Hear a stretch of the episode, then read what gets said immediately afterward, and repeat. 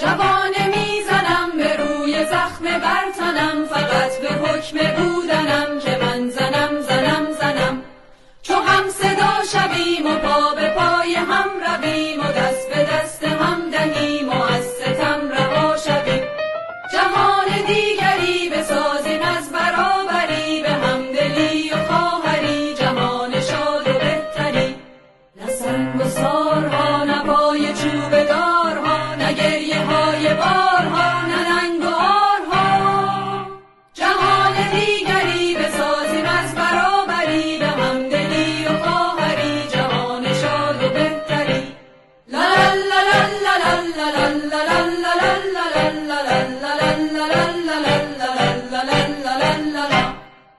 8 مارچ روز جهانی زن مبارک.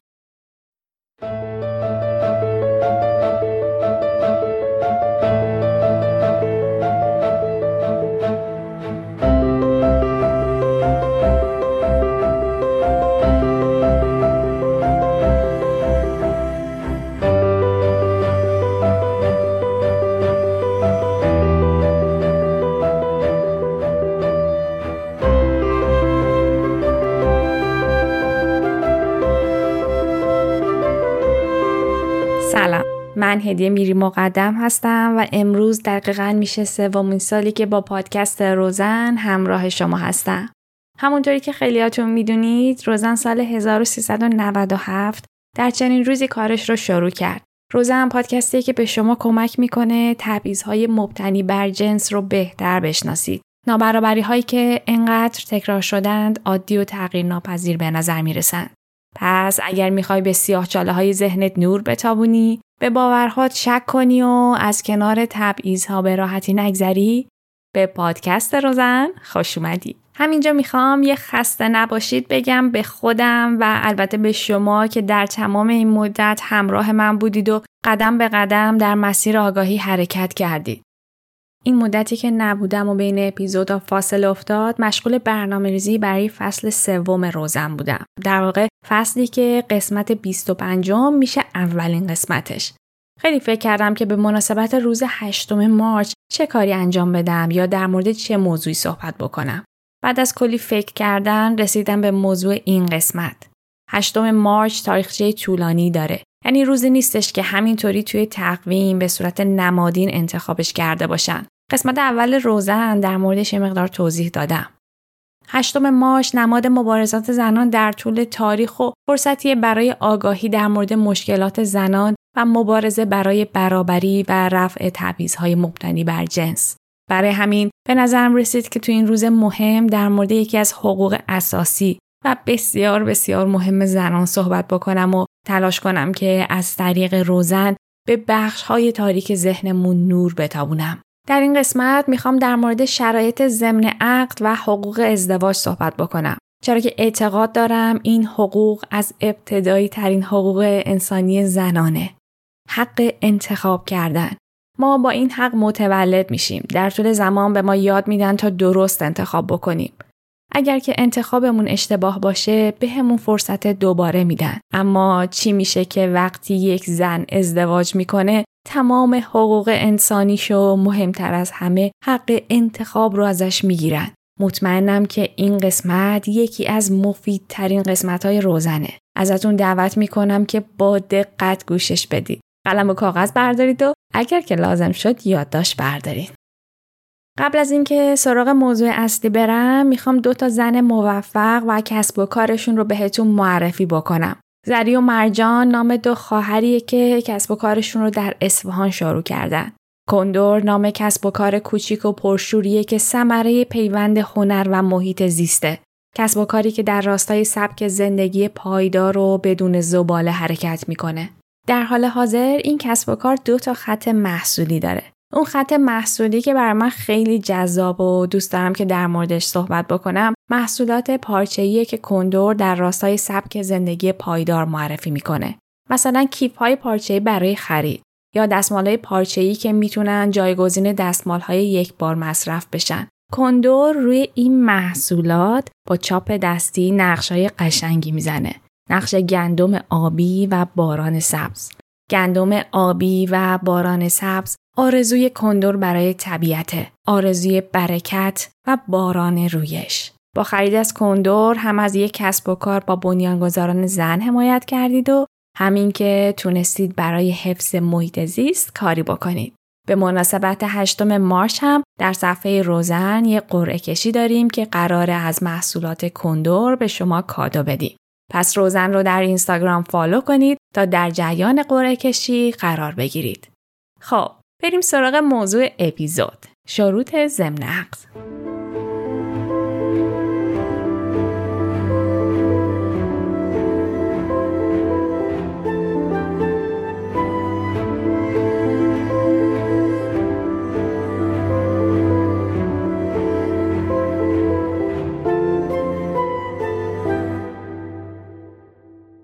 آمارها نشون میده که از هر سه ازدواج در سال 1400 یک مورد به طلاق منجر شده. پس بذارید همین اول این حرفا که آدم وقت ازدواج که نباید به طلاق فکر بکنه یا طلاق مال همسایه است و عزیزم من که هیچ وقت رو محدود نمی کنم و اینجور چیزا رو بذاریم کنار.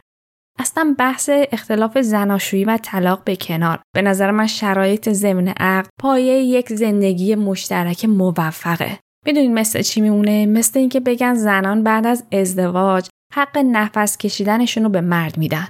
یعنی اگه مرد بگه نفس نکش زنم نباید نفس بکشه. شما حاضری حق نفس کشیدنتون دست یکی دیگه باشه؟ اصلا خندهدار نیست؟ اما چرا نسبت به حقوق ازدواج اینقدر بیتفاوتی و مقاومت وجود داره؟ باور کنید که حقوق برابر در زندگی مشترک حکم همون نفس کشیدن رو داره. پس ازتون دعوت می‌کنم این قسمت رو با گوش جان بشنوید. مقدمه رو خلاصه می‌کنم. این قسمت دوتا مهمون عزیز داره که حرفاشون از حرفای من شنیدنی تره. پس از همین اول تریبون رو به اونا میدم تا در مورد این موضوع مهم برمون صحبت بکنن. مهمون اول برنامه یار و همراه همیشگی روزن شیما گوشه است. اگر که با روزن همراه بوده باشید حتما شیما رو می‌شناسید. اگه نمیشناسیدم عیبی نداره. از شیما خواستم اول صحبتمون خودش رو معرفی بکنه.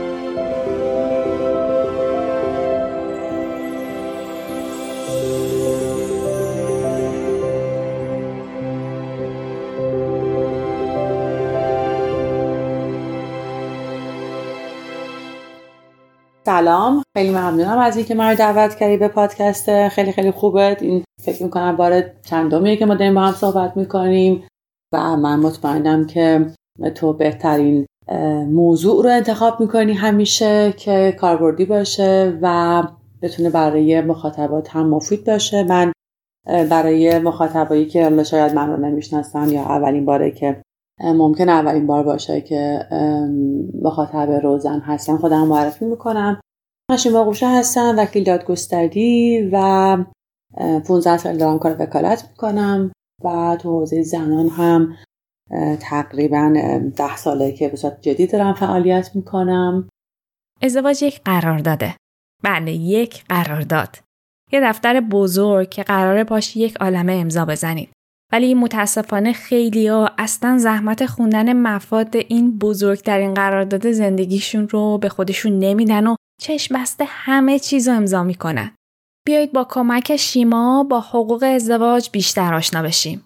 از شیما پرسیدم این حقوق چی هستن و زنان با ازدواج چه حقوقی به دست میارن و چه حقوقی از دست میدن.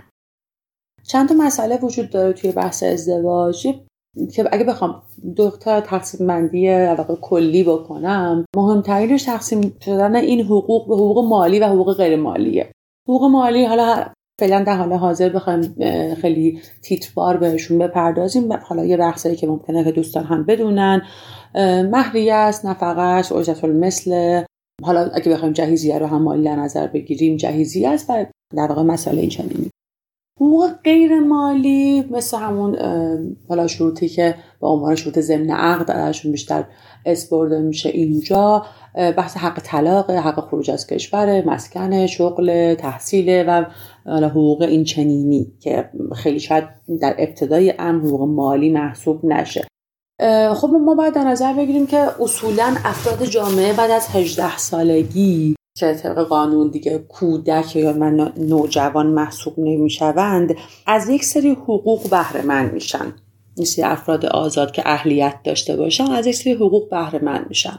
حالا بعضی از حقوق حتی ممکنه پیش از 18 سالگی به افراد از طریق قانون اعطا بشه. مثل حق شرکت در انتخابات که خب قبل از 18 سالگی این حق توسط قانونگذار به افراد داده شده. اما به صورت کلی ما با توجه به اینکه خب ایران با کنوانسیون حقوق کودک هم ملحق شده فرد زیر 18 سال رو کودک و نوجوان فرض می‌کنه و خب قانون حمایت از کودکان و نوجوانان هم اتفاقا به این موضوع به این شکل دقیقا توی همین سن دقیقا پرداخته و قبول داره این فرض رو. بنابراین بعد از 18 سال یک سری حقوق هست که فرد به دست میاره. مثل اینکه تا قبل از 18 سالگی اگر بخواد از کشور خارج بشه این اجازه رو در واقع باید از طریق ولیش داشته باشه که میشه پدرش یا جد پدریش. اما بعد از 18 سال اگه بخواد از کشور خارج بشه دیگه نیاز به این اجازه نداره. حالا اینکه توی سوالات گفتی که چه حقوقی رو از دست میدن اتفاقا اینجا دقیقا مصداق پیدا می‌کنه. به عنوان مثال یک زن از 18 سالگی که توی این مورد از نظر قانونگذار بالغ محسوب میشه تا هر سنی که ازدواج نکرده باشه در خصوص خروج از کشورش حق داره که خودش تصمیم بگیره و نیاز به هیچ گونه اجازه و مجوزی نداره. اما این زن حتی در 60 سالگی هم اگر ازدواج بکنه این اجازه که قانونگذار بهش داده ازش گرفته میشه و در اختیار همسرش قرار داده میشه. بنابراین خودش ابتدا به ساکن و به تنهایی نمی‌تونه برای خروج از کشورش تصمیم بگیره. یا باید هر باری که می‌خواد از کشور خارج بشه همسرش توی مراجع مربوطه قانونی حضور داشته باشه و امضا بده یا برای در واقع گرفتن پاسپورتش یا تمدید کردنش. یا اینکه می‌تونه در واقع یک وکالتی از همسرش بگیره در قالب همون شروط ضمن عقد در واقع بلافاصله از عقد این وکالت رو برای از همسرش بگیره برای همیشه که هر وقت بخواد از کشور خارج بشه یا تمدید بکنه پاسپورتش یا از ابتدا اصلا اصلا بخواد پاسپورت بگیره بتونه با اون وکالت این کار رو انجام بده. حواسمون هم باشه وقتی میگیم وکالت یعنی حق اولیه رو قانونگذار برای مرد در نظر گرفته بعد از ازدواج. و مرد این وکالت رو به زن میده. مثل اینکه من یک ملکی دارم و حق خرید فروشش اساسا با منه چون من مالکم. اما به دلیلی وکالتی به شما میدم که بتونی ملک من رو بفروشی اجاره بدی یا در واقع عقود دیگه ای بخوای در واقع روش منعقد بکنی. بنابراین توی این مورد به تواسم باشه که اساسا بعد از ازدواج این حق خروج دیگه مال زن نیست. میشه مال مرد. و مرد حالا میاد در قالب یک وکالت نامه حقی که انسان به صورت انسانی مال زن هست رو که ایشون فقط قانونی مالک شده رو به خودش برمیگردونه. این یک یه موردی بود که مشخصا ما بعد از ازدواج حقی که داریم رو از دست میدیم. اما اگه بخوام حالا در مورد کلیت این شروط ضمن عقد صحبت بکنم شاید مهمترینش خب قطعا می‌تونه همون حق طلاقی باشه که اساسا زنها ندارند در قانون و بعد از ازدواج مرد می‌تواند این حق طلاق رو به زن وکالت بده. توجه داشته باشیم این به هیچ عنوان به این معنی نیست که این حق از مرد زائل میشه یا گرفته میشه. حق اساسا قانونا ابتدا به ساکن و اصلا مال مرده حق طلاق و این حق رو می‌تونه به زن هم وکالت بده. بنابراین این تصوری که ممکنه گاهی اوقات مخصوصا خب خیلی از آقایون براشون پیش میاد که خب اگه ما این حق رو بدیم یعنی خودمون دیگه نمی‌تونیم این کار انجام بدیم تصور اشتباهیه.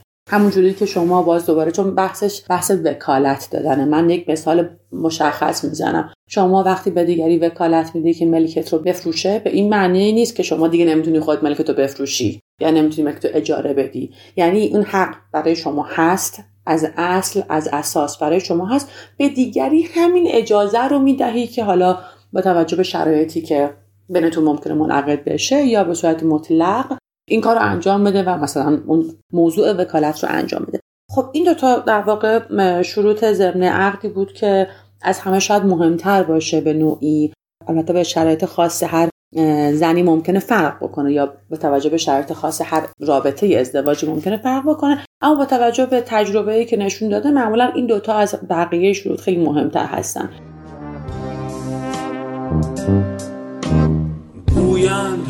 عاشق توی. پس هیچ به خاک و خون زن. گویند که هیزم خود بر آتش جنون زن. گویند که سر بلند است عاشق به راه و مستی. گویا که هیچ نباشد میلش به ماز هستی. حالا چی کار کنم برات چی کار کنم برات؟ چی کار کنم برات؟ عزیز من چی کار کنم برات؟ بگو چی کار کنم برات؟ حتما شنیدید که حتی بر اساس قانون فعلی ایران زنان در یک شرایطی حق طلاق دارن. یعنی می‌تونن برای طلاق درخواست بدن. بریم ببینیم این شرایط چی هستن. ببین توی سنده ازدواجی که به صورت خب چاپ شده وجود داره در اختیار دفاتر ثبت ازدواج هست دوازده مورد قید شده که اگر زن و مردون رو امضا بکنند خب یک حق طلاق برای زن ایجاد میشه. و خب موارد مختلفی داره داره احتمالا خب خیلی از دوستان هم ممکنه خونده باشن مثل اعتیاد زوج مثل محکومیت قطعی زوج به زندان. بچه دار نشدنش در واقع زوجین بعد از پنج سال.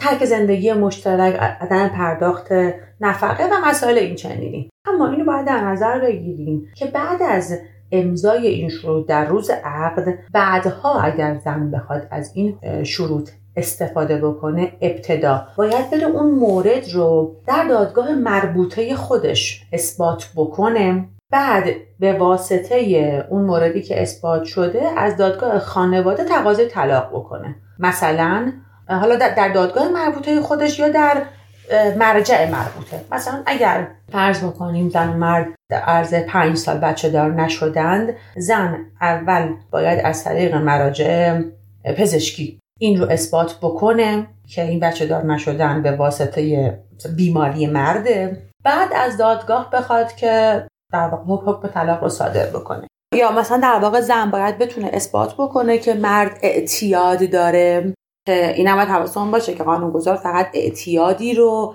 برای زن دارای حق طلاق می‌دونه که مضر به مساله خانواده باشه. و خب این هم تفسیرش و تعیین اینکه چه نوع اعتیادی مضر به مسائل خانواده هست دست قاضی رسیده ای کنند است. به حال هر کدوم از این موارد رو که در سند ازدواج دوازده تا مورد هست نوشته شده ابتدا زن باید اثبات بکنه و اگر اثبات کرد از طریق مراجع قضایی یا غیر قضایی. وقتی اثبات شد اون موقع می‌تونه از دادگاه خانواده تقاضای صدور حکم طلاق بکنه. اما وقتی زن حق طلاق داشته باشه دیگه اساسا نیازی نیست که اثبات بکنه به چه دلیل می‌خواد طلاق بگیره. حتی اگر صرفا همون چیزی که در عرف یا عوام بهش میگن عدم تفاهم اخلاقی حتی اگر صرفا همین هم باشه دادگاه دیگه وارد این مسئله نمیشه که چرا می‌خوای طلاق بگیری و دلیل چیه و باید برای من اثبات بشه این مسئله. احتمالا همه در اطرافمون زنانی رو دیدیم که به واسطه نداشتن حق طلاق دچار مشکلاتی شده باشن. به نظرم ساده لحانه است اگر فکر کنیم این مشکلات برای ما اتفاق نمیافتن و اگر هم پیش بیان لا یه جورایی با همسرمون حلش می‌کنیم. شیما که سالهاست در زمینه وکالت فعالیت داره تجربیات زیادی از کیسای مشابه داره. ازش خواستم برامون از این تجربیات بگه. در تو این چندین سالی که من دارم کار می‌کنم پرونده های متعددی بوده و مراجعین بسیار زیادی من داشتم که دلیل برای اثبات نداشتند. اما وقتی با من صحبت می‌کردن خب من میپذیرفتم حرفشون رو. اما مدارکی برای اینکه در واقع دادگاه بپذیره که اون اتفاق افتاده یا اون شرط محقق شده بنابراین حکم طلاق رو صادر بکنه نداشتن. به عنوان مثال خب افرادی بودن که زنهایی بودن که همسرانشون اعتیاد داشتند ولی در نهایت نتونستن اثبات بکنن. مخصوصا در خصوص مواد روانگردان اثبات کردنش بسیار کارش سختیه. همه آزمایشگاه اینطور که من حداقل شنیدم همه آزمایشگاه امکان این رو ندارن که تایید بکنن. پزشکی قانونی هم حتی تو بعضی از شهرها ممکنه که نتونه این رو تایید بکنه. و حتی در مورد مواد مخدر سنتی هم ظاهرا یه سری از آقایون یه سری کارا رو بردم انجام بدن که جواب آزمایششون منفی بشه. و به هر حال خب نتونستن اثبات بکنن و از این مورد نتونستن استفاده بکنن. یا موردی بود که مرد اعتیاد به تریاک داشت و وقتی دادگاه داشت این موضوع برای کرد از نظرش اومد که این اعتیاد موضوع به مسائل خانواده نیست و حکم طلاق رو نداد متاسفانه. که البته توی این کیس موکل من حتی من بعدها شدم وکیلش توی این کیس در نهایت همسرش رو قتل رسون این زن به خاطر که نتونسته بود از همسرش جدا بشه و شرایط بسیار سختی هم داشت.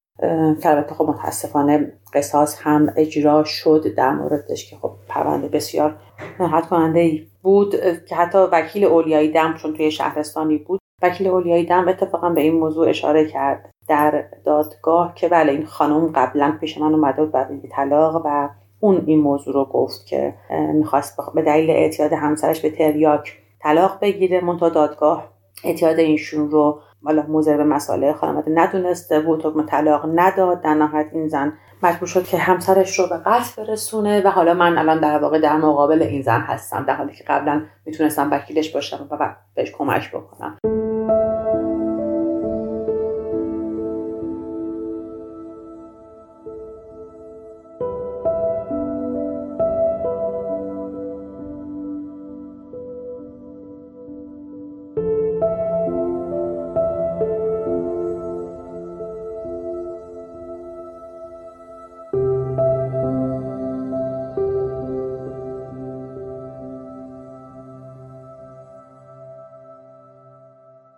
وقتی که حرف از شرایط ضمن عقد میشه همراه با طلاق همیشه حق هزانت فرزندان هم مطرح میشه.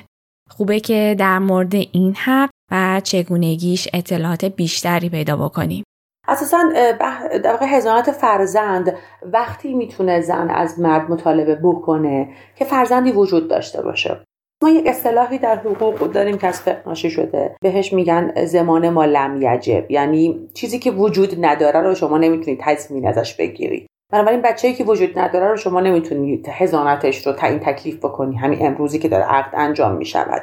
برای همین در مورد هزانت بعد از اینکه بچه به دنیا اومد یا حتی بعد از اینکه نطفه منعقد شد اگر قابل اثبات باشه اون موقع بله میشه این حق هزانت رو از مرد گرفت. ولی به محض عقد برخلاف بقیه شروط ضمن عقد این موردی نیستش که بشه اون رو تنظیمش کرد. و اگر هم تنظیم بشه چون من گاهی دیدم که دفتر خونه های رو می نویسن اگر هم تنظیم بشه اساسا دارای اثر حقوقی نیست. و این هم بازم باید حواسمون باشه که هزانت با ولایت فرق می‌کنه. ولایت مختص پدر و جد پدریه ولا غیر. یعنی اگر پدر و جد پدری وجود نداشته باشن یعنی در واقع فوت بکنند به دیگری منتقل نمیشه در واقع از بین میره. مثل اجازه ازدواج برای دختر که باید توسط پدر یا جد پدری صادر بشه. اینو باید حواسمون باشه که هزانت با ولایت خیلی فرق می‌کنه. حتی با قیمومیت هم فرق می‌کنه. یعنی در واقع قیمومیت در مورد فرزندان صغیری پیش میاد که پدرشون فوت کرده باشه. ممکنه پدر مثلا پدر بزرگشون یا عموشون مثلا قیمشون باشه. قیم انجام دادن برای انجام دادن کارهای مالی در واقع شخص صغیر هست. بنابراین وقتی ما از هزانت صحبت می‌کنیم و اون حق هزانتی که پدر به مادر میده فقط در خصوص نگهداری و سرپرستی اون بچه است. ولایت همچنان برای پدر باقی میمونه.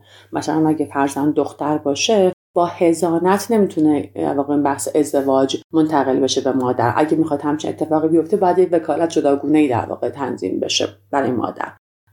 یا در بقیه مواردی که ناشی از ولایته. مثل متاسفانه مجوز قتلی که در برای پدر و جد پدری وجود داره که اگر فرزندشون رو بکشن قصاص نمی‌شوند. این از باب ولایته و خب اساسا قابلیت انتقال به دیگری رو نداره تحت هیچ شرایطی. در مورد هزانت فقط بحث سرپرستی و نگهداری اون. طفل هست تا زمانی که خب به سن بلوغ نرسیده. و از اینکه به سن بلوغ هم برسه که مشخصا بلوغ شرعیه. این در مورد دختران 9 ساله تمام قمری و پسران 15 سال تمام قمری موقعی خودش می‌تونن انتخاب بکنن که با کی می‌خوان زندگی بکنن با پدرشون یا با مادرشون. ضمن اینکه قانونا هم تا هفت سالگی هم دختر هم پسر هزانتشون با مادرشونه اگر طلاق یا جدایی اتفاق بیفته. بنابراین فقط این بین فاس این واقع حق هزانتی که پدر به مادر میده در فاصله بین هفت سالگی برای دختر تا نه سالگی و برای پسر تا پانزده سالگی تا الان شیما در مورد حق خروج از کشور، حق طلاق و حق هزانت صحبت کرده و از تفاوت‌های بین ولایت و هزانت برامون گفته. بحث حقوق ازدواج رو همینجا نگه دارید تا مجددا بهش برگردیم. اینجا می‌خوام از مهمان دوم برنامه دعوت بکنم تا حرفاشو بشنویم. یه مهمون درجه یک، یک زن موفق، جسور و به قولی تاب و شکن. سهر توسی. من نام سهر رو در توییتر رو با کمپین دختران فردا شنیده بودم. اما خب دنبال کنندش نبودم یعنی فالوش نمی‌کردم. تا اینکه یه ویدیویی از سهر منتشر و وایرال شد که باعث شد بخوام روزانه دنبالش بکنم. ویدیویی که خود من هر بار میبینمش احساساتی میشم و بغض می‌کنم. به رسم تمامی مهمون ها بریم اول کمی با سهر آشنا بشیم. همین اول ازش تشکر می‌کنم که با وجود که سالتی که داشت قبول زحمت کرد و مهمون روزن شد.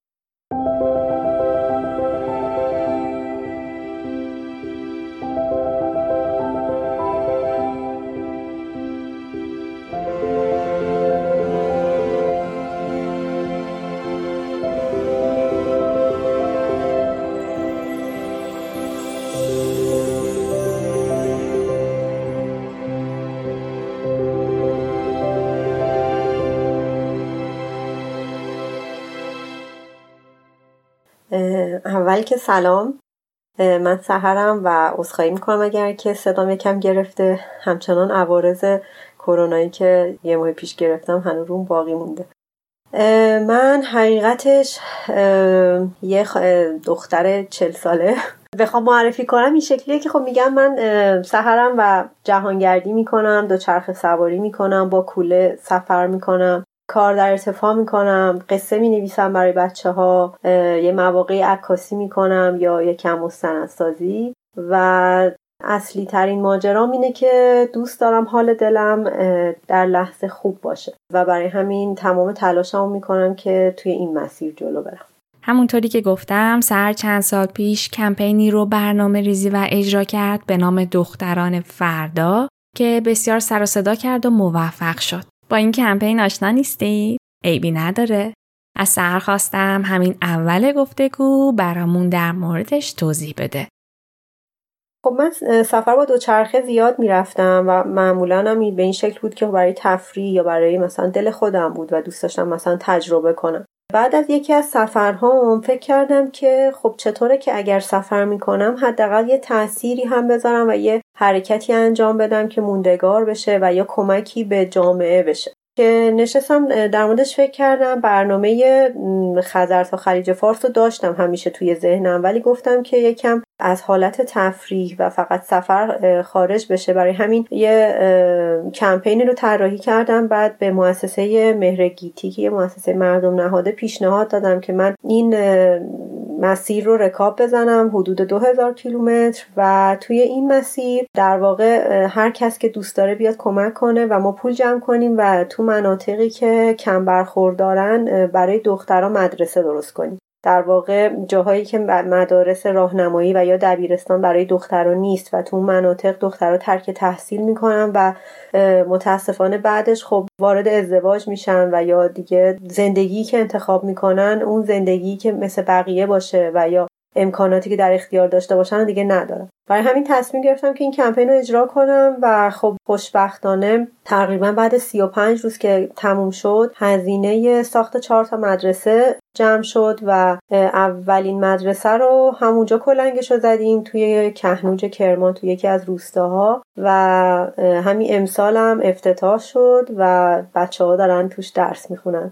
حدود یک ساله که سهر ازدواج کرده. اسم همسرش سروشه داستان آشنایی سروش و سهر به کمپین دختران فردا گره خورد و می‌رسه به همون ویدیوی معروفی که براتون گفتم. به نظرم بهتر من هیچی نگم و اجازه بدم سهر خودش این داستان قشنگ رو برامون تعریف بکنه. داستان آشنایی من سروش خب خیلی جالبه که تو اینستاگرام هم تقریبا بهش اشاره کردم سعی می‌کنم خلاصه بگم که تو کمپین دوچرخه سواری همون دختران فردا سروش عکاس و فیلم بردار بود با یه شرکتی کار می‌کرد و مهرگیتی ازشون خواسته بود که بیان اول و یعنی ابتدای مسیر وسط مسیر و انتهای مسیر بتونن فیلم برداری و عکاسی انجام بدن که یه مستندی تهیه بشه. بعد خب من ایشون رو دیدم اونم منو دید و من اصلا فکر کردم که ایشون متأهل سروش هم اصلا منو دیده بود میگفتش که این دختره چرا این شکلیه؟ اصلا اینکه سفر همش و حتی انقدر ذهنش مشغول شده بود که این چرا این شکلیه به من گفته بود اصلا تو با توجه به اینکه همیشه سفری و اینا وارد رابطه با کسی میشی اصلا به نظرت می‌تونی ازدواج کنی؟ و خب میگم من اینقدر استرس اون کمپین رو داشتم و دوست داشتم که موفق بشه و جلو ببرم که اصلا به هیچ چیز دیگه فکر نمی‌کرد. سروشم که کلا از من خیلی بازخوردی نگرفته بود و خب خیلی با الگوهایی که توی ذهنش بود شاید منطبق نبودم و هیچ اتفاق بین ما نیفتاد. من کمپین رو جلو بردم و تموم شد و, و بعدا یواش یواش بعد از کمپین و تهران که حالا به مناسبت اینکه مثلا عکس ها رو باید رد و بدل می‌کردیم یه سری مستندات که درست کرده بودم باید می‌دیدم تایید می‌کردم. یکم رابطمون بیشتر شد حرف زدیم و خب دیدیم که نقطه های مشترک خیلی داریم از نظر تفکری از نظر نگاهمون به جهان نگاهمون به خودمون و زندگی. و یواش یواش اینطوری شد که خب خوشمون اومد از هم و تقریبا وارد رابطه شدیم. یه سفر رفتیم با هم که خب من خیلی مشتاق بودم که بیاد این سفر رو و مدل این یعنی این سبک سفر رو بشناسه و ببینه که آیا می‌تونه اصلا باش کنار بیاد یا نه. چون خب سبک سفر سروش خیلی فرق می‌کرد. و این سفر رو با هم شروع کردیم کمپ زدیم هیچ های کردیم و براش خیلی جذاب بود و تقریبا اولین بار بود که این کارها رو انجام می‌داد به این شکل. و یواش یواش با همدیگه جلو رفتیم. من خب مسلما تجربهم کم نبوده توی داشتن روابط و همیشه دوست داشتم که کسی کنارم باشه و بتونیم یه زندگی رو با هم تشکیل بدیم. ولی خب این البته که هدفم هیچ وقت نبوده. و همه جا میگم که به نظرم ازدواج نمی‌تونه هدف باشه. می‌تونه یه حالا کاتالیزور باشه می‌تونه کمک کننده باشه و یا اگر اشتباه انجام بشه ممکنه که یه استاپی باشه برای زندگی. بعد از این که ما حالا یه مدتی توی رابطه بودیم و منم در کنارش مشاوره می‌رفتم از سالها پیش و با سروش که وارد رابطه شدم مطرح کردم با مشاورم. خب مشاورم هم به من مشورت هایی که می‌داد سعی می‌کردم انجام بدم. تا یه جایی که من به این فکر افتادم که فکر می‌کنم سروش اون کسی هست که من بتونم بقیه زندگیمو در کنارش باشم و بتونم در کنارش پیشرفت کنم و باعث پیشرفت اون هم بشم. و این تصمیمی که گرفتم بازم رفتم مشاوره و با مشاوره مشورت کردم. سروشم اومد ولی نذاشتم که بفهمه که من همچین تصمیمی دارم. یعنی یه چیز برعکسی اتفاق افتاد که سروش فکر کرد که من خیلی مرددم تو همه چیز اصلا انتخابش هنوز نکردم. و بعد از اون مشاوره که من به پزشکم هم گفتم همچین تصمیمی گرفتم که برنامه ریزی انجام دادم و چند تا دوستامون رو دعوت کردم و به مناسبت تولدش رفتیم شمال. و کنار دریا که در واقع مثلا می‌خوایم تولدش رو جشن بگیریم من یه حلقه چوبی درست کرده بودم که بخوام ازش خواستگاری کنم و گذاشته بودم تو یه کیک و سروش کیکر که مثلا بازش کرد. حلقه ها رو دید و منم همون روال که همیشه هست زانو زدم و ازش خواستگاری کردم. خیلی لحظات تکون دهنده ای بود برای خودم یعنی اینکه هر وقت ازش صحبت می‌کنم صدای خودم میلرزه. به خاطر اینکه خب تصمیمم هم از روی احساسم بود و هم از روی عقل و منطقم. و بالاخره اتفاقی که می‌خواست بیفته هم برام هیجان انگیز بود و هم استرس زیادی داشتم که درست انجام بشه. جواب سروش رو تقریبا می‌دونستم یعنی اینکه خب با توجه به رابطه که با هم داشتیم صحبت هایی که همیشه با هم داشتیم و چالش هایی که پشت سر گذاشته بودیم می‌دونستم که می‌تونم من انتخابش باشم و من رو چقدر به من علاقه منده.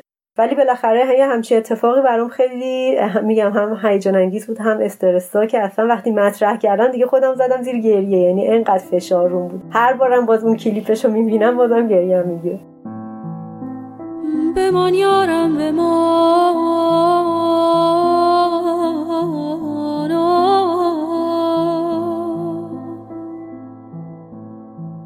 بمان که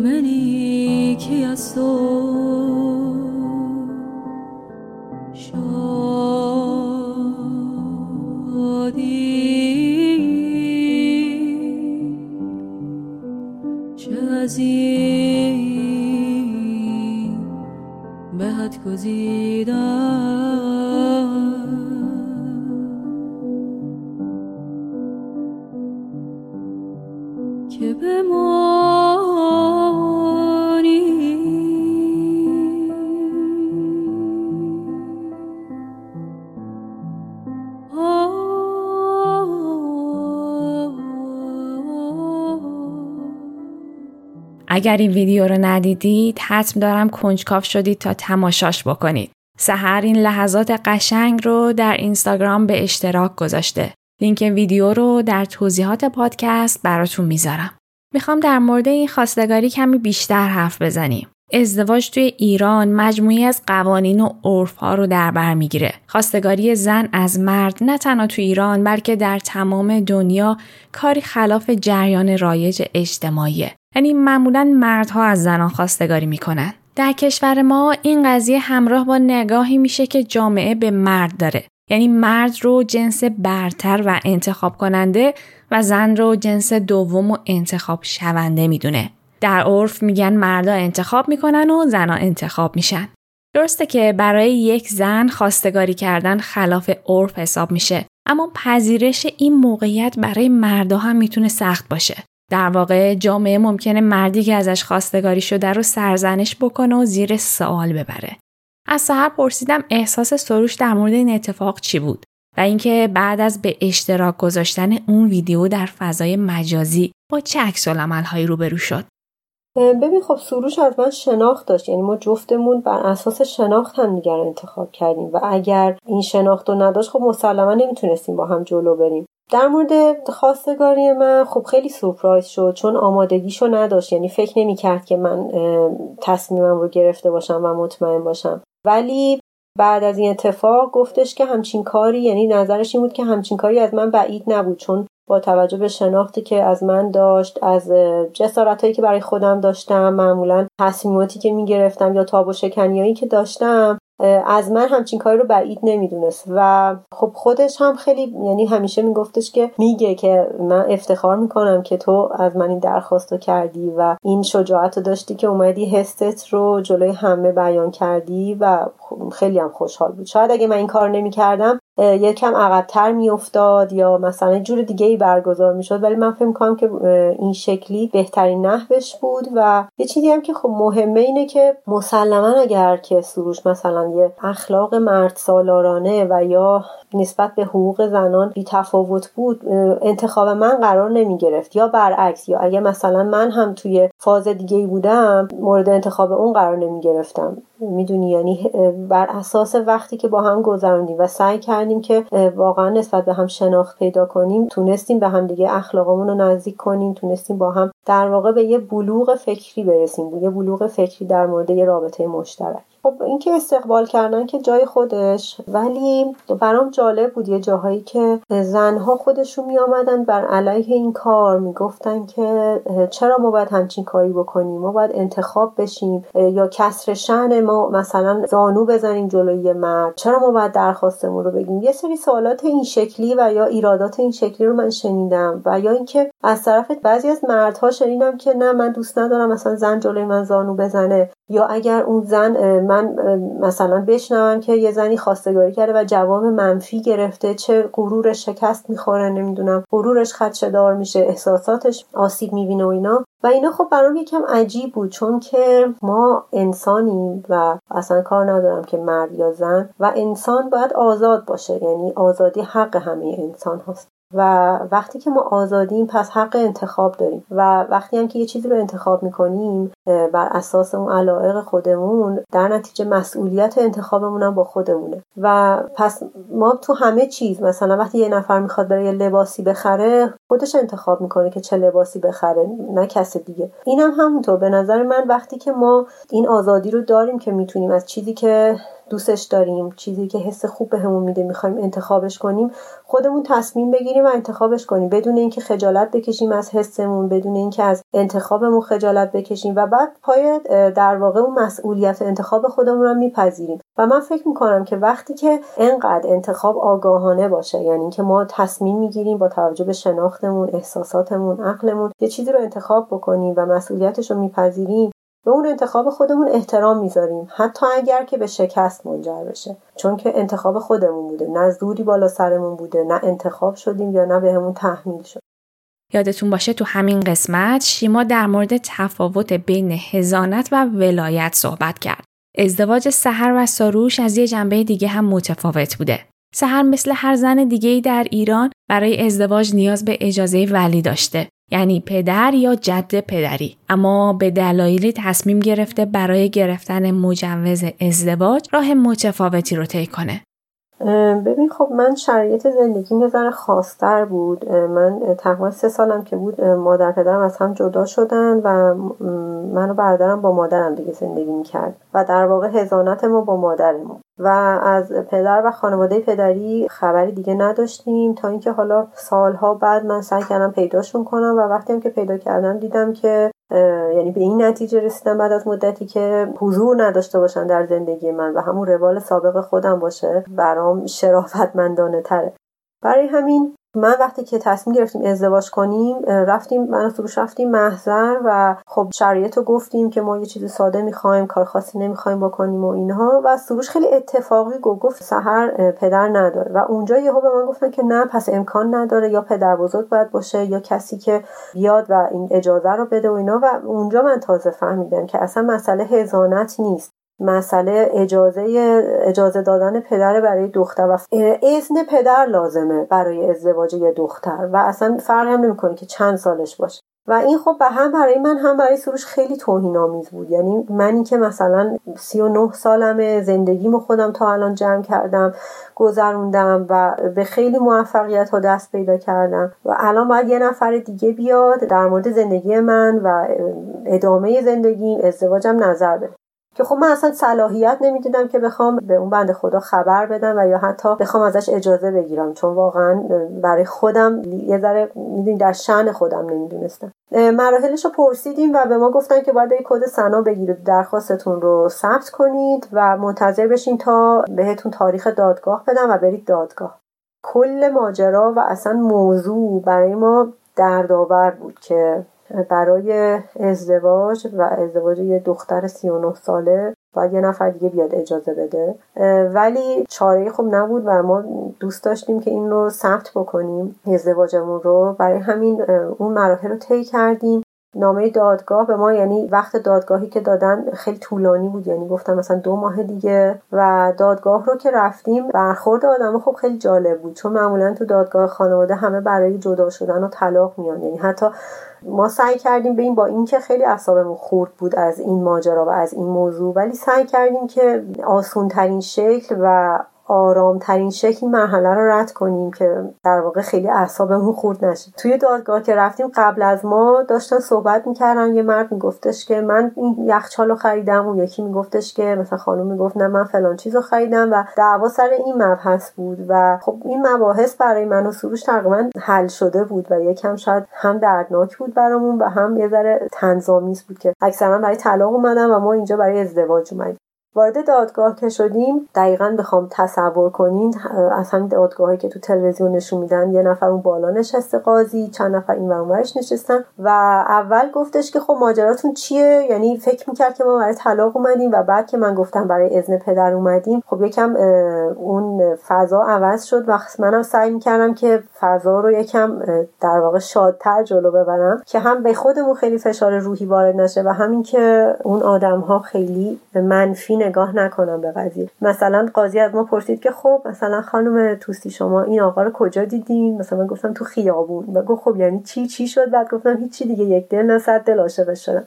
خب ما در واقع اولین باری که من سروش رو دیدم واقعا تو خیابون بود. یعنی من برای تمرین دو چرخ سواری رفته بودم چیتگر و سروش هم می‌خواست بیاد اونجا فیلم بگیره و همونجا هم دیگر دید ولی خب این پروسه دادگاه رو انجام دادیم و سوالاتی که از ما کردن یه سوالات بگم خیلی مسخره و یا خیلی شاید روتین سوال پرسیدن که وضعیت خانوادگیتون چطوریه؟ چی شد و الان چرا و فلان و اینا؟ پدر کجان؟ که خب من گفتم خبر ندارم. و از سروش خیلی پرسیدن که خب مهریه چقدره؟ ما مهریه نمی‌خواستیم یعنی نداشته بودیم برای خودمون. و مثلا سروش گفتش که یه کتاب حافظ.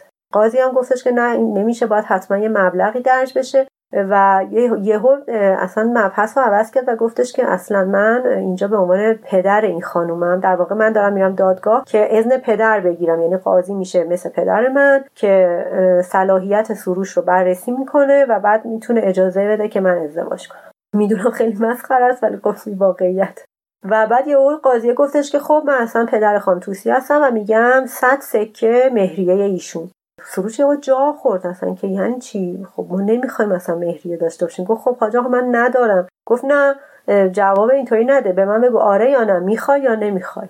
بعد سروش گفت مگه خرید و فروشه؟ گفت بله خرید و فروشه. صد سکه مهریه این خانومه. می‌خوای یا نه؟ یا بگو آره یا بگو نه. که من اصلا دیدم دیگه داره خیلی به سنگین میشه جب. گفتم که اونجا ببخشین قبل اینکه ایشون جواب بدم. من بگم که اگر که پدر من همچین تصمیمی بگیره و همچین حرفی واقعا در واقعیت بزنه من دست ایشونو می‌گیرم. از خونه فرار می‌کنم میریم یه جا پول میدیم عقد می‌کنم. که اینو گفتم یه ذره هم جا خورد قاضیه همین که یه ذره باز فضا عوض شد و و گفت خیلی خوب پس من می نویسم صد هزار تومن و حالا به خیر گذشت قضیه. و یهو قاضی گفتش که خب من یه نامه به شما میدم در واقع به سروش که ببره نیرو انتظامی. یه سربازی چیزی رو با خودش داره ببره خونهشون محل زندگیش که تحقیقات محلی بکنه یعنی قشنگ میگم خیلی مسخره است و پروسش در واقع میگم انگار که پدر منه و می‌خوان در مورد داماد تحقیق بکنن و بعد مثلا صلاحیتش رو تایید کنن. تو دادگاه این شکلی بود که حالا قاضی هم باز یه ذره میگم فضا رو ما عوض کردیم. قاضی هم اینطوری بود که خب حالا شما این آقا رو دوست داری چرا از این آقا خوشت میاد؟ نمی‌دونم. اینا رو مثلا می‌پرسید که و مینوشت. میگم واقعا پروسش خیلی مسخره بود.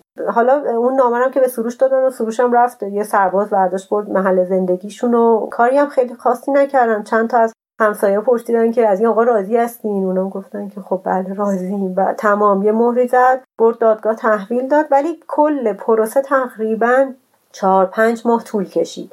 و در آخرم گفتن که یکی از فامیلتون مثلا بیاد یه زمانتی بده که نامه چیز داشته باشه کسر از حقوق اینا داشته باشه کارمند باشه در واقع. بیاد یه زمانت بده و تمام. توی این پروسه بعد از اینکه ما رفتیم و قاضی ما رو دید یه سه ماهی اینو یادم نبود یه سه ماهی گفتن دو ماه تا سه ماه طول می‌کشه که توی روزنامه ها آگهی بدن در مورد پدر من که آیا هست یا نیست. و بعد از اون دیگه تو پروسه در واقع دادن اذن پدر قرار می‌گیره. که میگم حدودا برای ما پنج ماه طول کشید.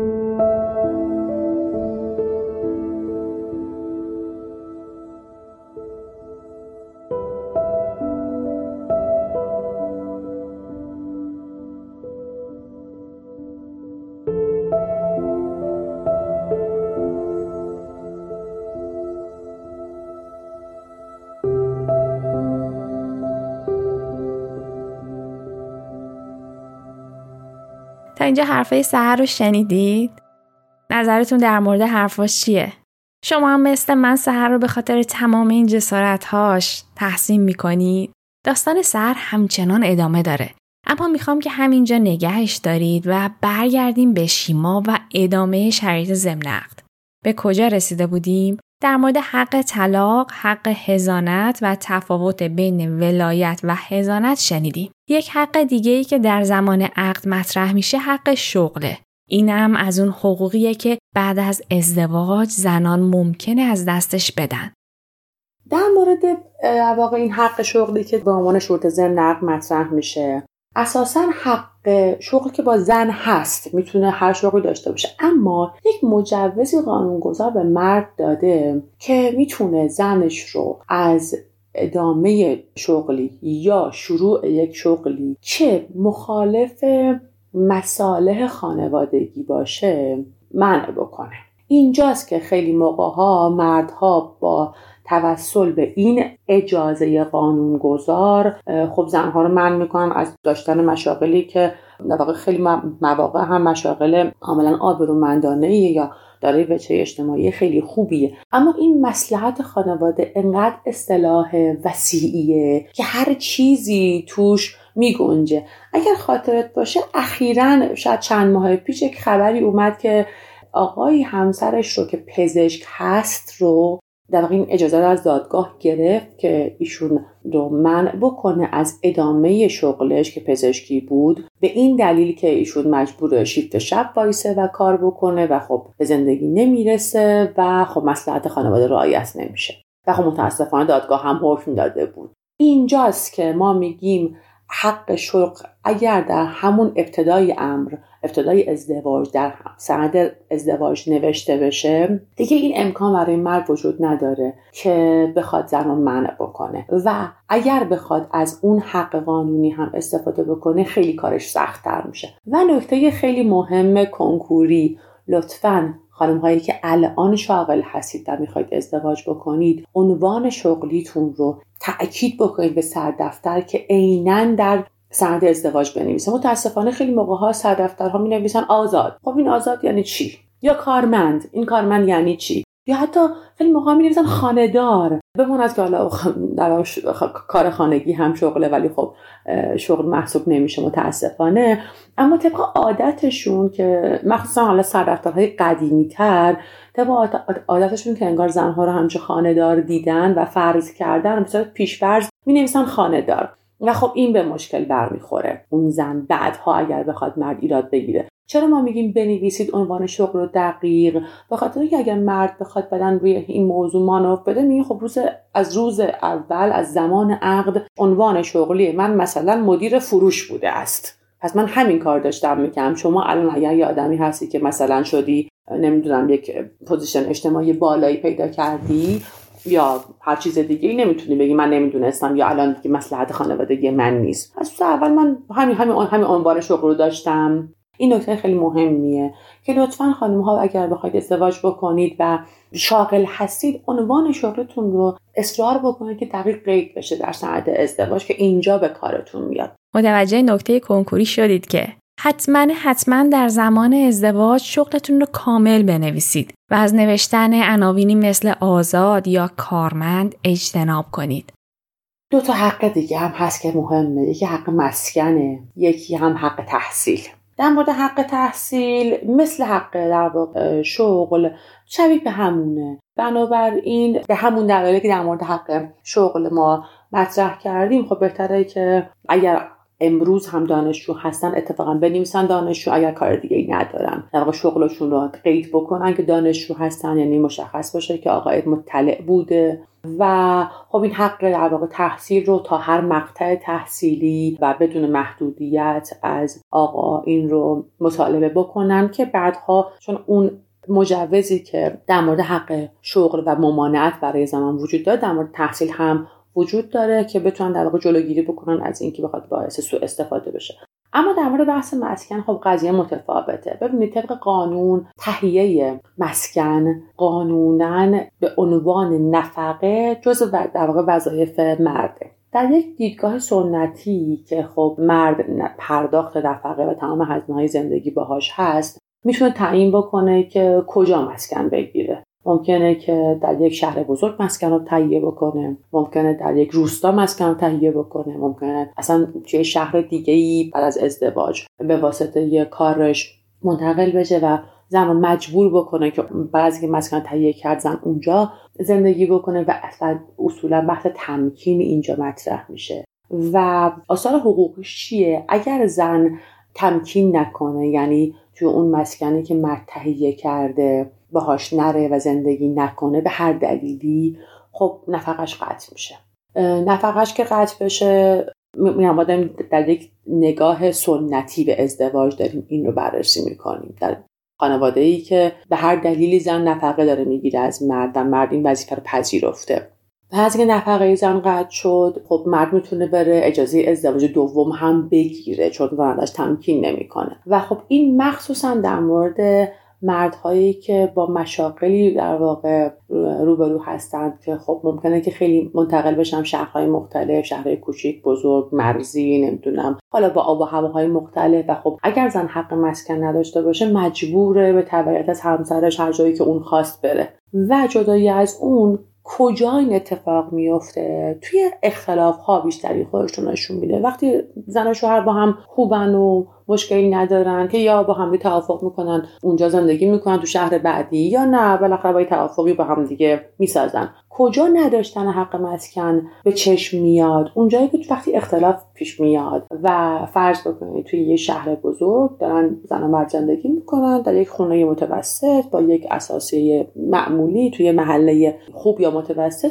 بعد آقا برای اینکه اذیت بکنه میره در یک روستا چهار تا شهر اون طرفتر خونه می‌گیره و میگه که خب من توانم همین قدره و زن باید بید اینجا من تمکین بکنه. اینجا به مشکل می‌خوره زنی که حق مسکن نداشته باشه. اما در مورد بعضی از مشاقل ما بیشتر روش تاکید داریم. در مورد بعضی از مشاقل آقایون. که خب ممکنه مثلا در واقع مشاغلی مثل مشاغل نظامی خب منتقل میشن هر چند وقت یک بار به شهرهای مختلف حالا یه بار این مرزن یه بار اون مرزن یه بار ممکنه آب جای بعد آب و هوا باشن یه بار مثلا ممکنه که خیلی دورتر از در واقع خونه باشن. و حالا فرض بکنید زنی هست که خودش هم حالا شاغله. نه فقط زن خانه دار که حالا توانایی مالی نداره. زنی هست که شاغله و اگر حق مسکن نداشته باشه مجبوره بره و خب مرد می‌تونه اگه حق مسکن نداشته باشه و حق شغل نداشته باشه اون زن رو منع بکنه از کارش. بگه خب من اونجا دارم زندگی می‌کنم توی شهر دیگه زندگی می‌کنم و زن حق مسکن که نداره خودش نمی‌تونه انتخاب بکنه و باید با من زندگی بکنه حق شغلم نداره پس نیومدنش با من مخالف مسائل خانواده است و زن محروم میشه از اون حقی که داره. همه این اتفاقات افتاده متاسفانه. هر کدوم از این مواردی که من دارم تعریف می‌کنم هر کدومشون یه کیس جداگونه ای بوده که من فقط داده خاطراتم مرور میشه برای من. متاسفانه خاطرات پرونده مختلفی که تو هر کدومشون خیلی جنگیدیم. تقریبا در مورد تمام حقوق ضمن عقد صحبت کردیم. حالا بریم ببینیم که اگه بخوایم به صورت قانونی این حقوق رو دریافت کنیم چی کار باید انجام بدیم؟ محکم سر جاتون بشینید که این قسمت خیلی خیلی مهمه. حالا که از اهمیت این شرایط مطلع شدیم مهمه که ببینیم چطور باید ثبتشون کنیم. چند تا از این شروط رو میشه تو همون سند ازدواج به محض اینکه عقد داره منعقد میشه و سند داره تنظیم میشه همون سردفتر ازدواج اون رو توی سند ازدواج بنویسه داره آثار حقوقی هست و هیچ مشکلی نداره. اونا چی حق تحصیل شغل و مسکن. توی همون سند ازدواج نوشته میشه و خب ما هم توصیه می‌کنیم که به صورت مطلق نوشته بشه. مثلا ادامه تحصیل یا تحصیل تا هر مقطع تحصیلی در هر شهر و استان یا حتی کشور. دیگه بستگی بستگی به مورد داره به این توافقات خود زن و مرد. و در مورد کار هم همینطور. هر کاری که زن صلاح بدونه با هر میزان ساعت کاری با هر میزان حقوق و دریافت و مزایا و اینها. مسکنم که خب مشخصه. اینها رو میشه در واقع تو همون سند ازدواج نوشته بشه و داره آثار حقوقی هم هستش مشکلی نداره. اما حق طلاق و وکالت در طلاق و وکالت در خروج این حق خروج و وکالت در خروج حواسمون باشه. اگر توی سند ازدواج نوشته بشه به هیچ عنوان دارای آثار حقوقی نیست. چرا؟ چون این دوتا حق باید در قالب وکالتنامه تنظیم بشن.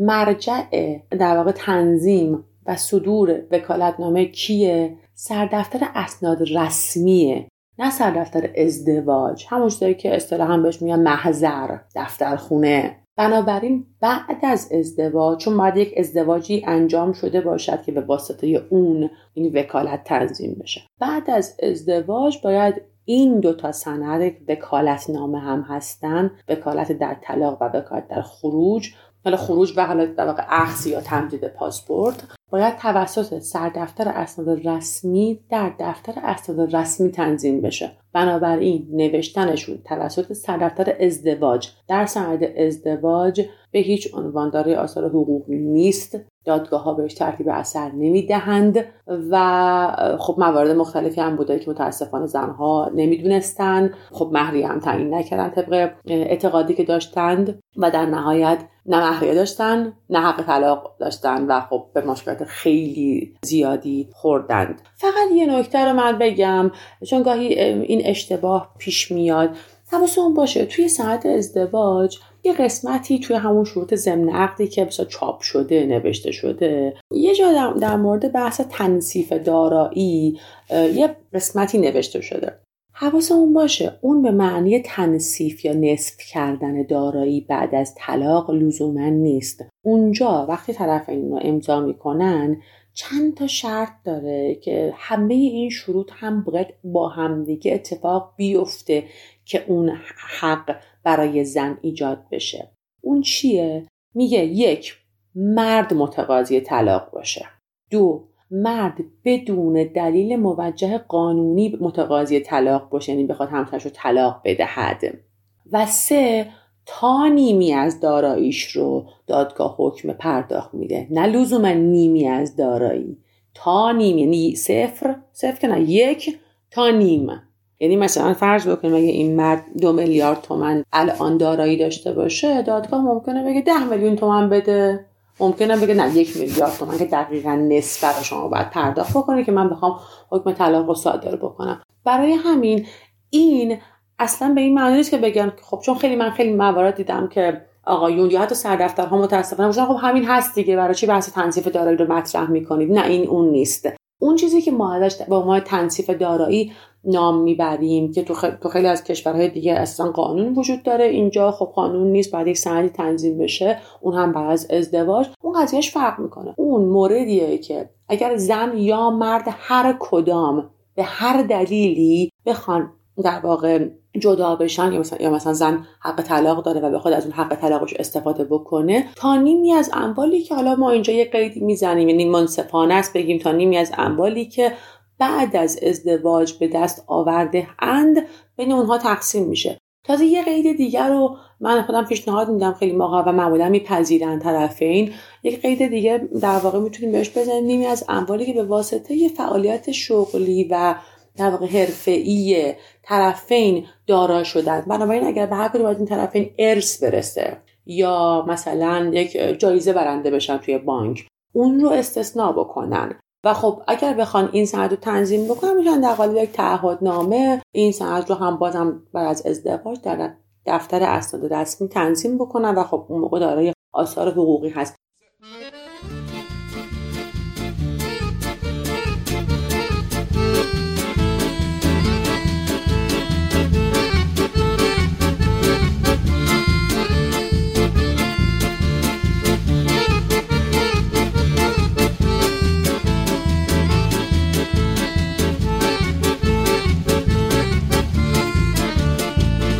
سرش مست و دلش تشت و صدای خندش کو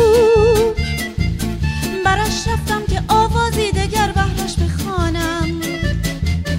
کمی گشت و دمی جست و به من گفت برو آواز خود با دیگران خان با بغزی از ترانه محسون از این زمانه.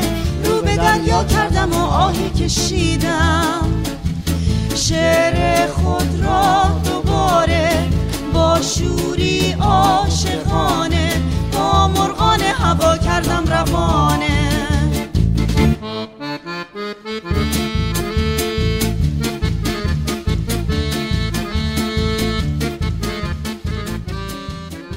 کسانی که شبکه های اجتماعی روزن رو دنبال می‌کنن احتمالا دیدن که هر وقت من حرف از حقوق زنان می‌زنم ادهی هستن که میان اعتراض می‌کنن.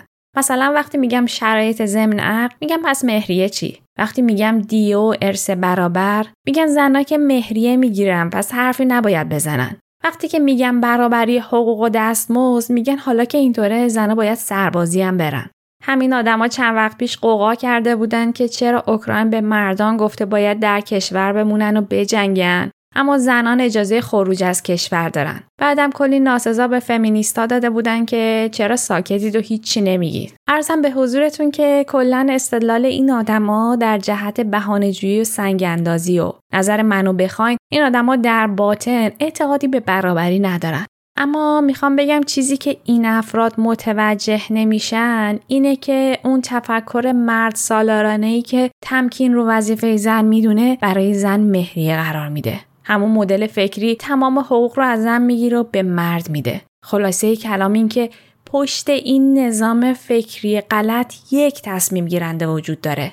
جامعه مرد سالار وظیفه اصلی مرد رو تامین معاش خانواده می‌دونه و وظیفه زن رو بقای نسل، بارداری و نگهداری از بچه ها. بر اساس همین تفکرم میگه زنان باید در خونه بمونن و مردان بیرون کار بکنن. اگر هم زنی بیرون کار می‌کنه چون در نظر جامعه حالت تفریحی داره حقوقش نباید اندازه یک مرد باشه. طبیعتا چون مسئولیتی نداره دی و ارثش هم باید کمتر باشه. بعد میگه زن رو چه به سربازی؟ زن بهتره کارهای خونه رو یاد بگیره و خودش رو برای فرزندآوری آماده بکنه. وقتی هم که جنگ میشه میگن این زنان که بلد نیستن و توانمندیشو ندارن. در طول زندگیشون هم که آموزش نظامی ندیدن. پس بهتره بچسبم وظیفه اصلیشون از بچه ها نگهداری بکنن. حالا کاری به این ندارم که خیلی از زنها در جنگ حضور فعالانه دارن. اما رسانه ها این تصویر زنانه از جنگ رو نشون نمیدن. اینا رو گفتم تا به اینجا برسم که هیچ فمینیستی نمیگه برابری به معنای یک طرفه کردن حقوق به نفع زنانه.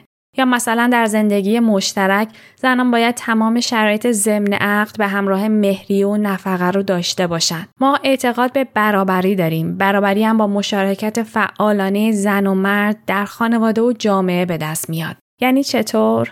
با احترام به حقوق طرفین. نه کار خانه وظیفه زن و نه کار بیرون از خونه وظیفه مرد. وظیفه زن تمکین نیست و رابطه جنسی یک ارتباط دو طرف است. از اون طرف هیچ مردی حق اینو نداره که زنی رو از تحصیل یا کار کردن من بکنه. برای شروع یک ازدواج برابر نیازی نیست مرد به زن کادوی تحت عنوان مهریه بدو مرد هم حق اینو نداره که زن رو به اجبار در رابطه ازدواج نگه داره.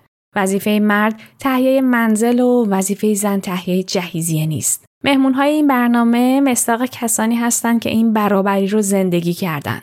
برای همین ازشون خواستم تا در مورد این موضوع هم صحبت بکنن. من بخوام خیلی منصفانه صحبت بکنم. وقتی ما در مورد شروط ضمن عقد صحبت می‌کنیم و این رو همیشه به زنها میگیم که مطالبه بکنن و مردها رو تشویق می‌کنیم که این حق زنها رو بهشون برگردونن این هم باید در نظر داشته باشیم. زندگی برابر چیزش برابره. وقتی ما از زندگی مشترک و برابر صحبت می‌کنیم به این معنی نیست که خب شروط ضمن عقد رو زنها بگیرن برابر بشن با مردها اما همچنان مهریه داشته باشن نفقه به عهده مرد باشه و الی آخرین مسائل مالی به دوش مرد باشه. بنابراین در مورد اینها هم باید توسم باشه که یا سنتی باشیم. من این همیشه به افرادی که با مشورت می‌کنن میگم به زنها. میگم یا سنتی باشید. بله نفقه بگیرید مهریه بگیرید همه این کارا رو انجام بدید. ولی خب مثل همون زن سنتی در مورد از خونه بیرون رفتنتون هم باید از شوهرتون اجازه بگیرید. این تا خونه پدرتون می‌خواید برید مثلا خونه پدر مادرتون می‌خواید برید سر بهشون بده بعد از همسرتون اجازه بگید اگه اون نذاره و شما نمی‌تونید خونه برید بیرون. یا نه می‌خواید یه زن یه زن, مدرن آزاد باشید با حقوق کاملا برابر. خب حالا حقوق هیچ کاملا برابر نیست البته متاسفانه. ولی با حقوق نسبتا برابر. بنابراین خب شما هم در امور مالی منزل مشا... زندگی مشارکت بکنید کار داشته باشید و همه اینها. ولی خب حقوق در واقع برابر هم تا حدودی مطالبه بکنید شروط ضمن عقد رو هم بگیرید. کما اینکه هر میگم ما میگم می‌دونیم که هیچ وقت این حقوق برابری کامل نداره طبق قوانین ما. یعنی با همه این اجازه ای که قانون گذار داده ما خیلی جاها هست که بهش عنوان به اون برابری کامل و صد درصد نمی‌رسیم. نمونه بارزش اینه که خب ما برابری حقوق و دستمزد نداریم. در واقع در ایران یا بحث ولایت هست که خب همیشه وجود داره یا بحث حالا تفاوت بین ارث و دیه و مسائل مختلف قانونی هم هست. اما بالاخره از یک جایی باید شروع کرد دیگه. من فکر می‌کنم اگه هر کدوم از زندگی خودمون شروع بکنیم برای رسیدن به اون جامعه آرمانی از یک از حقوقمون بزنیم مثل همون مهریه و نفقه و این هاست که خب حقوق قانونی اما باید به نظر من باید ازش زده بشه برای که بتونیم این سنت رو این فرهنگ رو تغییر بدیم احتمالا در نهایت نتایج خیلی مثبتی خواهیم داشت. زندگی مشترکه یعنی اصلا اسمش روشه. وقتی مشترکه و حقوق یکسان باید می‌خوان زن و مرد کنار هم داشته باشن پس این واجبه که این سری حقوقی که از زن سلب شده در واقع مرد بهش بده. اگر که واقعا قبول داره که زن و مرد در جایگاه یکسان قرار دارن. در کنار اون حالا چیزی که من برام خیلی دغدغه بود و تو خیلی از اطرافیان می‌دیدم اینکه اگر زن این حقوق رو برای خودش می‌دونه و در واقع اعتقادش اینه که زن و مرد در یک جایگاه قرار دارن و حقوق برابر باید داشته باشن این حقوق برابر رو توی تمام نکات زندگی بتونه پیاده کنه. می‌دونی؟ یعنی یه حالت وسطی نباشه که مثلا بیاد بگه من حقوق برابر می‌خوام در مورد ازدواج. ولی از اون ور یه جاهایی مثلا بیاد خودش قضیه رو جنسیتی بکنه و مثلا بگه نه مرد که وظیفش اینه زن که وظیفش اینه. یعنی به نظرم خیلی مهمه که تمام این چیزا آگاهی نسبت بهش پیدا بشه و تصمیمی که گرفته میشه از روی آگاهی باشه و در واقع این آگاهیه نسبت به همه چیز باشه. نه فقط اینکه خب من باید شرایط ضمن عقد رو بنویسم و داشته باشم. ولی از اون طرف مثلا یه مهریه سنگین بخوام که اگر نمی‌دونم کار به طلاق رسید. یعنی اگر کسی وارد این تفکر میشه به نظرم هنوز اون حقوق برابر رو خیلی بهش اعتقاد نداره. شاید داره یک طرفه فقط تصمیم میگی خب ببین ما خودمون می‌دونیم که یه سری قوانین اشتباه یه سری روش های اجتماع تو جامعه وجود داره و دست ما نیست. یعنی در حداقل موقعی که داشتن وضعش می‌کردن ما توش دخالتی نداشتیم و نظر ما رو نپرسیدن. ولی اگر که ما دایه اینو داریم که باید حقوق ما داده بشه اصلا حالا بحث جنسیت نیست یعنی بحث اینه که بحث انسانیه یعنی یه انسان می‌خواد حقوق خودش رو داشته باشه آزادی خودش رو داشته باشه حقوق انسانی خودش رو داشته باشه. براش باید مبارزه کنه و خب وقتی که فقط حرف مثلا بزنیم که نه من حق مثلا رأی می‌خوام ولی خب نشسته باشم تو خونه یا اینکه و کاری نکنم یا اینکه مثلا من بگم حق فلان چیز رو می‌خوام حقوق زنان رو باید بدید نمی‌دونم. فلان کار باید اتفاق بیفته ولی فقط حرف باشه خب مسلما هیچ تغییری ایجاد نمیشه و در مسیر تغییر مسلما ما سختی های زیادی داریم. فداکاری های زیادی باید داشته باشیم. حتی ممکنه شکست های زیادی هم داشته باشیم و نباید ناامید بشیم. مسلما تغییرات بزرگ شامل سختی های بزرگ، ناامیدی، غم های زیادی ممکنه باشه و حتی از دست دادن خیلی چیزا باشه که بعدا نتیجهش رو ما بتونیم برداشت کنیم. و واقعا میگم اگر کسی حرفی رو می‌زنه و آرزوی کاری رو داره اصلا فقط در مورد حقوق زنان نیست در مورد حقوق مردان اصلا در مورد آزادی یعنی با توجه به مبحثی که الان مطرحه توی ایران طرحهایی که دارن هی تصویب می‌کنن و دست ما ممکن نباشه. اینکه ما فقط بشینیم و حالا هشتگ بزنیم و یا فقط اعتراض کنیم از تو خونه ممکنه خیلی کاربردی نباشه و باعث تغییر نشه. okay ما مخالفیم ولی اگر نیاز نیاز به تغییر داریم باید یه کاری انجام بدیم. که حالا توی حقوق زنان هم وقتی کسی میاد و داعیه اینو داره که حقوق زنان نمی‌دونم شرایط ضمن عقد چیزهایی که باید به زن داده بشه خب عواقبی داره دیگه. ما داریم یه انتخابی رو انجام میدیم باید مسئولیتش رو قبول کنیم و پای سختیاش هم وایسیم و اصلا در عمل نشون بدیم. اگر من حق طلاق دارم می‌گیرم به برابری زن و مرد در ازدواج و در زندگی مشترک باور دارم پس واقعا باید رفتارم در زندگی مشترک مشترکم باشه. یعنی این رو با رفتارم هم نشون بدم. مثلا دارم میگم فرض بگیرید که من میگم که خب حقوق برابر ولی وظیفه مرد می‌دونم که بره توی بره بیرون و مثلا کار کنه و من هیچ کاری انجام ندم. یا برعکسش مثلا من خودم یادم یه بار با سروش بحثی داشتیم کردیم که مثلا گفتم که آره من خب مثلا امروز خیلی خسته شدم خونه کار کردم و فلان و اینا. و بعد با همدیگه که شروع کردیم حرف زدن دیدم یه سری کارها اون می‌کنه که شاید اصلا من متوجه نشم. مثلا دارم میگم فرض کن یه رانندگی طولانی مدت که مسئولیتش رو دادم به سروش و خودم کنار کشیدم که هر وقت با هم بیرون میریم اون راننده باشه.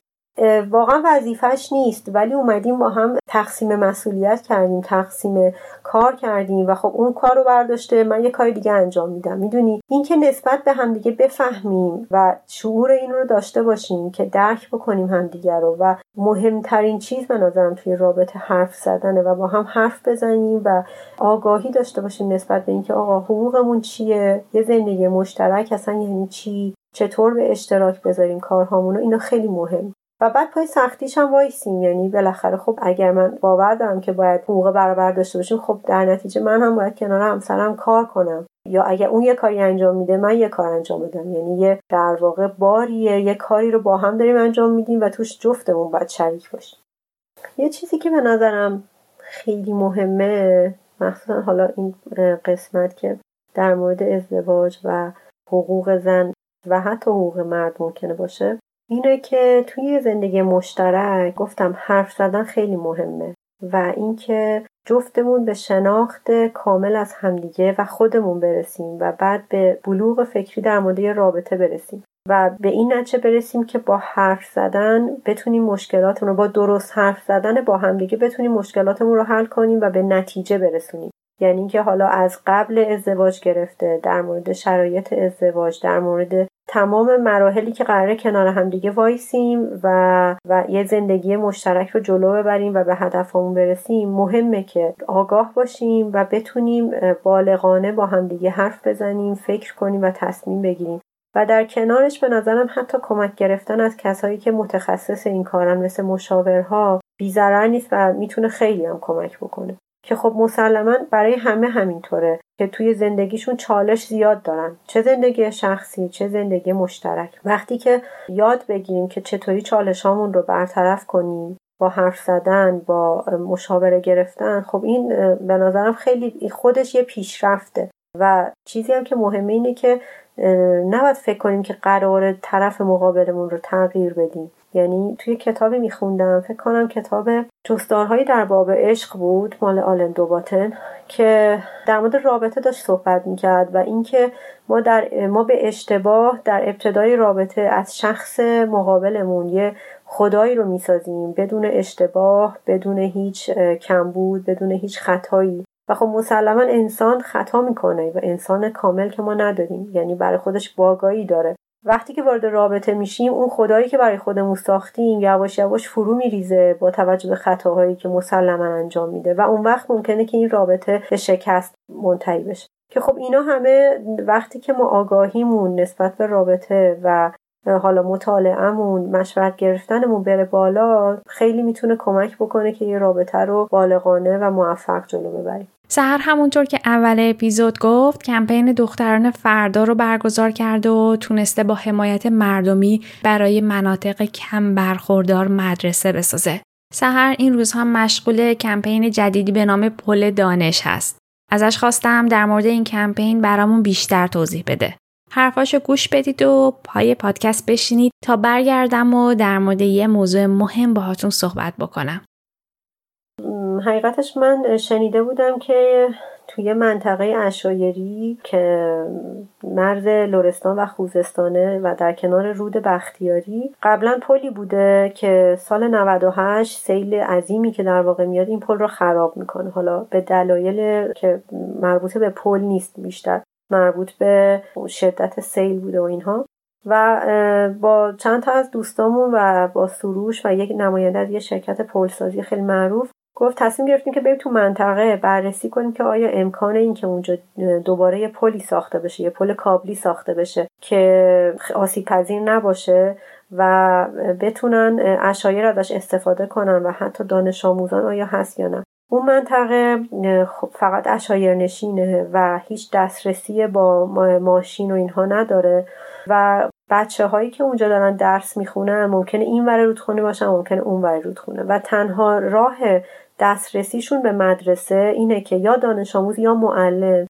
از طریق کابلی که این از این ور رودخونه به اون ور کشیده شده رفت آمد بکنه که این کابل ها بسیار خطرناکن چون که بیشترشون خودشون درست کردن یا مثلا یهو پاره شده دوباره خودشون اومدن وصل کردن با یه وسایل ابتدایی و خب خیلی هم پیش اومده که یه دانش آموز به خاطر گیر کردن دستش به اون قرقره که روی کابل حرکت می‌کنه قطع شده. یا معلم اگر داشته می‌رفته اونور به خاطر سنگینی وزن یا اون چیزی که روش میشینن که در واقع فقط یه تناب پلاستیکیه تعادلش رو از دست داده. و خیلی اتفاقای بعد و حتی موقع کوچه اشایر هم تمام دامشون رو به این شکل رد می‌کنن از اون رودخونه که خب هم خیلی خطرناکه و زمان بره و واقعا به نظرم ارزش اینو داره که هم وقت بذاریم هم اگر میشه پولی جمع بکنیم تا بتونیم اونجا یه پل کابلی درست بکنیم هم برای راحتی دانش آموزا هم برای راحتی کوچه اشایر برای همین ما رفتیم اونجا که بررسی کردیم با مؤسسه مهرگیدی که میگم قبلا هم یه پلی درست کرده بودن و تو این زمینه هم فعالا مطرح کردیم قضیه رو و الان در واقع اومدیم این کمپین رو کمپین پل دانش. راه اندازی کردیم تا بتونیم یه هزینه ای رو جمع کنیم. فعلا برآوردی که شده خب خیلی دقیق نیست. فعلا 900 میلیون فقط برای طراحی و و بعد ساخت و تجهیزاتشه و خب یکی از مشکلاتی که اون منطقه داره اینه که غیر قابل دسترسه و احتمالا هزینه زیادی برای انتقال تجهیزات داشته باشه. این کمپین رو با مؤسسه مهرگیتی ما راه اندازی کردیم تا بتونیم یه هزینه ای رو جمع کنیم و انشالله تا سال آینده که در واقع یعنی کوچه بهش نه کوچه مهر ماهشون مهر و آبانشون بتونیم اونجا یه پل کابلی درست بکنیم. در فصل جدید روزن من یک قسمتی به آخر اپیزود اضافه کردم به اسم سهم من. سهم من جنبندی ما از هر قسمت روزنه. انتهای هر اپیزود قرار از خودمون بپرسیم که سهم من به عنوان یک انسان آگاه در انتقال آگاهی و از بین بردن تبعیضها چی می‌تونه باشه بعدش تا رسیدن قسمت بعدی سعی می‌کنیم اون سهم رو در زندگی روزمرمون ایفا کنیم در سوشال میدیا هم قراره در مورد سهم من صحبت بکنیم و تجربیاتمون رو به اشتراک بذاریم. سوشال میدیای روزن رو دنبال بکنید تا با کمپین سهم من بیشتر آشنا بشید. هشتگ سهم من رو هم به خاطر بسپارید. حالا خودمم می‌خوام پیش قدم بشم و به سهم خودم در کار بزرگی که سهر داره انجام میده مشارکت بکنم. همونطور که می‌دونید شما می‌تونید از روزن حمایت مالی بکنید. از امروز تا آخر فروردین ماه 1401 من تمام کمک های مالی شما از پادکست روزن رو بدون کم و کسر به دست سهر و مؤسسه مردم نهاد مهر گیتی میرسونم تا بتونیم با کمک هم برای دانش آموزان اشایر پل بسازیم.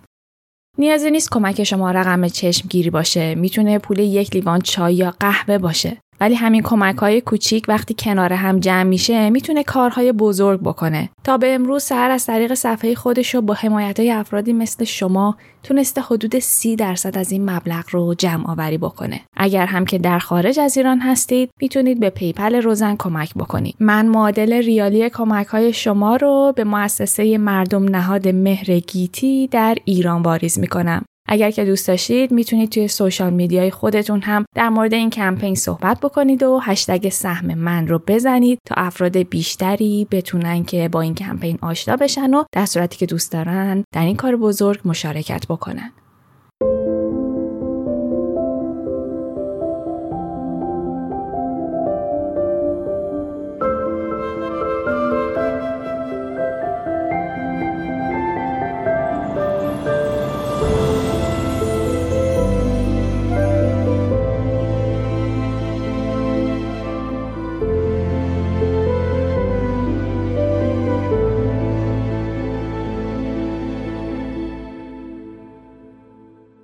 این قسمت 25 روزن بود که در اسفند ماه 1400 منتشر شده. روزن رو من هدیه میری مقدم می سازم. ممنونم از مسلم رسولی عزیز که موزیک های روزن رو برای من ساخته. همینطور ممنونم از سهر توسی و شیما قوشه که مهمانان عزیز روزن بودن. راستی اگر که از شیما قوشه سوالات بیشتری دارید یعنی فکر می‌کنید که مطالبی که اینجا بهش پرداختیم پاسخ سوالات شما رو نمیده می‌تونید به صورت خصوصی با شیما مشاوره بگیرید. من شماره دفتر شیما در تهران رو توی توضیحات پادکست می‌ذارم. کافیه که باش تماس بگیرید و اونجا راهنماییتون می‌کنن که چطوری می‌تونید با شیما گفتگو کنید. نام موزیک هایی هم که توی این قسمت استفاده کردم به همراه نام خواننده هاشون توی توضیحات پادکست براتون می‌ذارم. دیگه حرفی باقی نمیمونه جز اینکه پیشا پیش بهتون سال نو و بهار 1401 رو تبریک بگم. امیدوارم که سال جدید برای همه ما پر از لحظات شیرین و قشنگ باشه. تا قسمت بعدی هدیه اسفند ماه 1400